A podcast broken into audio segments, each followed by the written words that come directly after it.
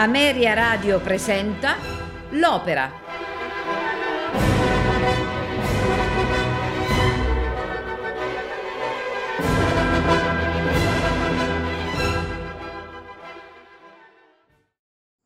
Giovanna d'Arco è un dramma lirico di Giuseppe Verdi, scritto sul libretto di Temistocle Solera. Fu rappresentato per la prima volta il 15 febbraio del 1845 una storia tratta parzialmente dal dramma Die Jungfrau von Orleans, La pulzella d'Orléans di Schiller. Dopo il discreto successo dei due Foscari al Teatro Argentina, Verdi fu a Milano per un'opera vecchia e un'opera nuova. All'apertura della stagione di Carnevale del 1845 mise in scena i Lombardi alla prima crociata Qualche settimana dopo, la sera del 15 febbraio del 45, andò in scena Giovanna d'Arco, che Temistocle Solera, su commissione del teatro alla Scala, aveva tratto appunto dal dramma di Schiller. Solera ridusse a cinque i personaggi che nel dramma di Schiller erano 25 e mentre nel dramma originario Giovanna d'Arco si innamora di un nemico inglese, Nell'adattamento di Solera la protagonista si innamora del re francese Carlo VII. Il libretto di Solera è stato definito un cumulo di incongruenze un'offesa continua al buon gusto artistico e alla verità storica. Ma Verdi iniziò a comporre questa sua nuova opera il 9 dicembre del 44 e terminò la composizione il 6 gennaio del 45 Iniziò a strumentarla il 12 gennaio, mentre erano già in corso addirittura le prove. Gli interpreti principali di allora furono Erminia Frezzolini, Antonio Poggi e Filippo Colini. L'opera ebbe all'esordio Scaligero un buon successo e le recensioni dell'epoca registrano molti elogi, soprattutto per la performance della Frezzolini. Venne poi rappresentata a Firenze, dove all'inizio non piacque in verità, a Senigallia, dove ottenne grande successo di pubblico, e a Roma, dove il titolo fu cambiato in Orietta di Lesbo e l'ambientazione mutata per motivi di censura, intendendosi evitare di mettere in scena una santa cristiana. Nel 24 dicembre del 1845 l'opera fu eseguita a Venezia, al Teatro La Fenice. Il soprano era la cantante tedesca Sofia Lowe, per essa Verdi scrisse una nuova cavatina che oggi però è andata perduta.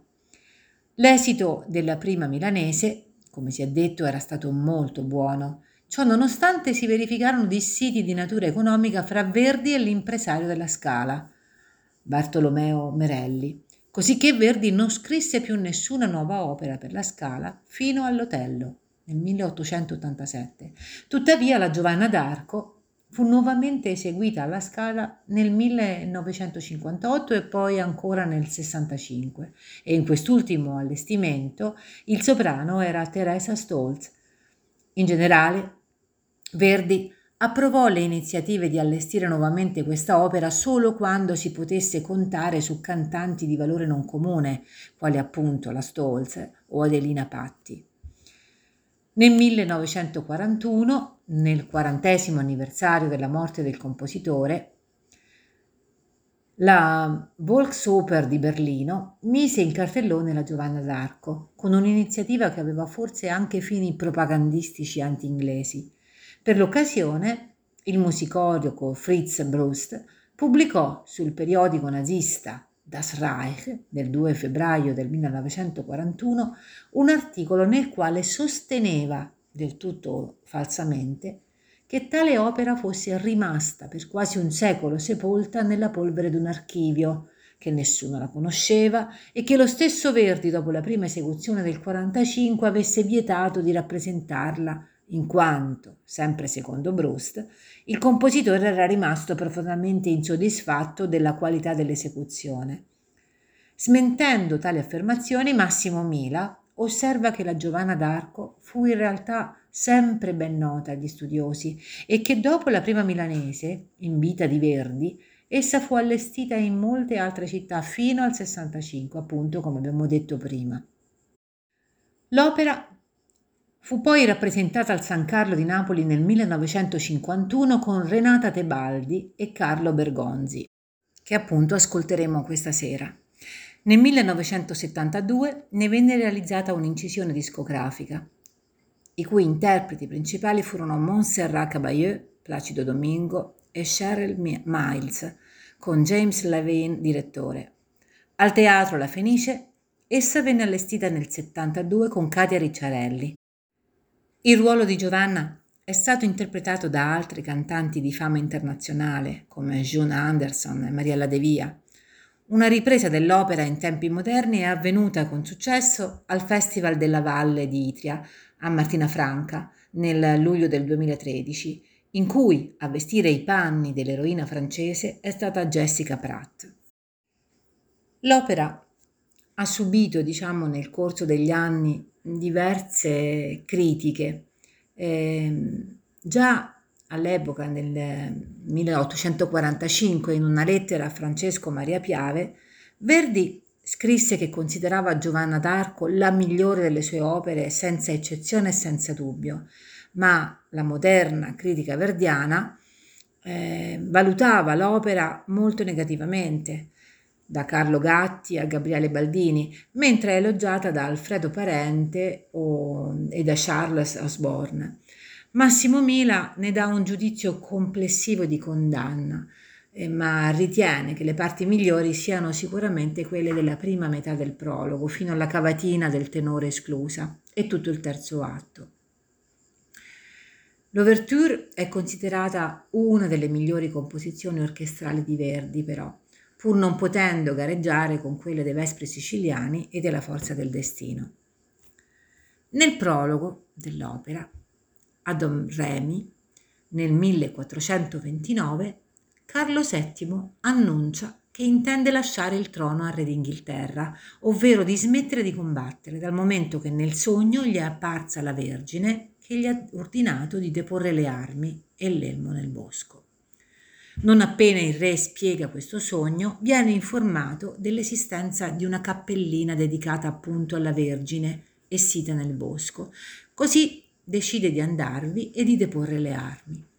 Nella foresta vi è un umile ovile, abitazione di Giacomo e Giovanna. Giovanna ritorna dalla cappellina della Vergine sconfortata per la sua impotenza a combattere e per la Francia, che sta, momento dopo momento, per essere sottomessa dagli inglesi. Entra in casa e si addormenta. Durante il sonno viene avvolta da una schiera di spiriti malvagi, i quali la tentano a lasciarsi vincere dalle gioie della gioventù. Subito però, accompagnato dal ritorno in cielo della luna, a Giovanna vengono in visita una schiera di spiriti eletti, i quali le annunciano che il suo più grande desiderio si sta per avverare. Potrà anche lei finalmente combattere, ma non dovrà accogliere in cuore nessun affetto profano. Giovanna si sveglia di soppiatto e si dirige frettolosamente verso la cappella della Vergine. Lì vi trova un elmo e delle armi, ma anche il re che le aveva poco prima depositate. A questo punto Giovanna si barda a guerra e s'annuncia al re come colei che libererà la Francia.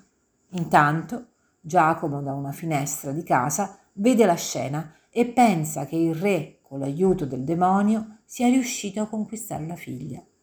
Mentre Giovanna lascia il suo ovile, Carlo comincia ad innamorarsi. Nella prima scena del primo atto, luogo rupestre presso Reims, i soldati inglesi piangono la sconfitta giunta dopo tante vittorie ed assieme al loro comandante Talbot discutono la via di fuga. Improvvisamente appare Giacomo, il quale promette ai nemici di suggerire la causa delle loro sconfitte. Nella seconda scena, nel giardino della reggia di Reims, Giovanna esce dalla stanza dove è in corso la festa per la vittoria in cerca di una boccata d'aria. Qui essa decide di ritornare alla propria abitazione nella foresta, improvvisamente raggiunta da Carlo, il quale le confessa il suo amore, puro e spirituale. Giovanna inizialmente rifiuta, ma poco dopo ammette di ricambiare l'amore di Carlo. Non appena questo accade, Giovanna è investita da una sorta di delirio. Gli spiriti celesti le ricordano la rinuncia ad ogni amore profano che lei stessa aveva offerto a prezzo di vestire l'armatura. Arrivano nel giardino i servi che festanti chiamano il re da incoronare e Giovanna da onorare nella cattedrale. Carlo prega per Giovanna, la quale viene inondata da una schiera di spiriti malvagi che esultano per la vittoria contro l'anima della donna guerriera. Nel secondo atto, in piazza di Reims, a sinistra la cattedrale di San Dionigi, la folla inneggia alla Vergine Guerriera. Arrivata intanto la processione composta da ufficiali del re, grandi del regno, araldi, paggi, fanciulle, marescialli, deputati, cavalieri e dame, magistrati, alabardiere e guardie d'onore, alla fine della quale vi sono Carlo e Giovanna, i quali entrano nella chiesa nelle vicinanze c'è Giacomo, che ricorda il suo dramma di padre tradito. Carlo, ormai incoronato, incoronato re, esce dalla chiesa e annuncia che questa verrà dedicata a Giovanna. Improvvisamente avanza Giacomo, che accusa la figlia dinanzi a tutti di rapporti con il demonio. Giovanna, sapendo che era venuta meno alla rinuncia dell'amore terreno, non sa come discolparsi. Maledetta da tutti, tranne che dal re, la fanciulla si getta nelle braccia del padre, il quale la purificherà con il rogo. Nel terzo atto, Giovanna è imprigionata in una rocca inglese. Dalla sua cella ode i suoni della battaglia che è ancora in corso e immagina il re circondato dalle truppe nemiche. Entra Giacomo, al quale Giovanna rivolge una preghiera. Chiede che le sue catene siano spezzate e confessa di aver amato per un istante solo Carlo, ma di essere sempre stata fedele a Dio. Giacomo, una volta compresa la purezza della figlia, le infrange le catene e la invia a combattere contro gli inglesi. Giovanna esce precipitosamente dalla rocca e si inoltra nella battaglia. Arrampicato sulla vetta della torre, Giacomo osserva la figlia che combatte a fianco del re e scaccia gli inglesi. I francesi hanno vinto e il re entra festante nella rocca perdonando il vecchio pentito. Delille, però, annuncia che Giovanna, durante la battaglia, è morta. Carlo, profondamente costernato, vaneggia. Vede avanzare lentamente la salma della cara ormai defunta, trasportata da un corteo. D'improvviso, quasi miracolosamente, Giovanna si alza, riconosce il re e il padre e chiede la sua bandiera. Afferratala, vede aprirsi il cielo e discendere la Vergine Maria. Essa trasfigura e muore, compianta da tutti ed accolta dagli spiriti eletti. Ascolteremo questa sera la ripresa radiofonica di Giovanna d'Arco dall'Auditorium RAI di Milano. Dirige Alfredo Simonetto, orchestra e coro della RAI nella sede di Milano. Maestro del coro Roberto Benaglio. Ascolteremo la voce di Renata Tebaldi nel ruolo di Giovanna, di Carlo Bergonzi nel ruolo di Carlo VII, Rolando Panerai nel ruolo di Giacomo, Antonio Massaria Talbot, Giulio Scarinci nel ruolo di Delil. Buon ascolto.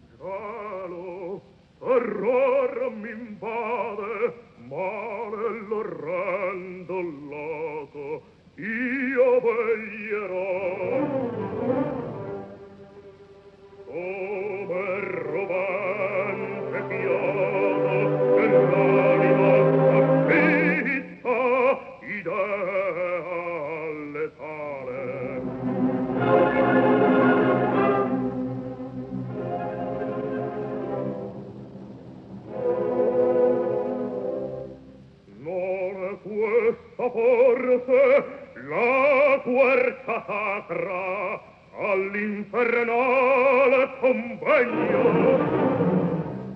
E qui sovente, qui non suol colai, dormir le notti procello. Poi forse, qui sedotta, qui vinta, al gran nemico l'alma concesse per me.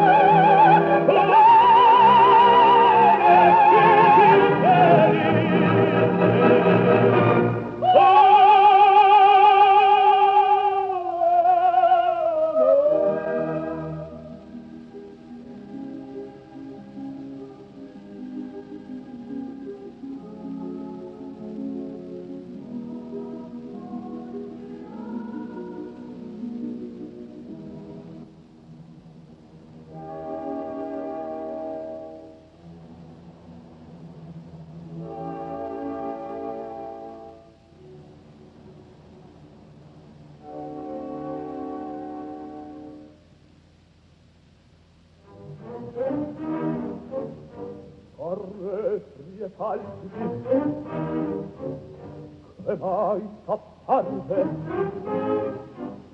guardami guardami. Non ti minaccia che fai che mormori. Di vane d'arte di Carlo Fauver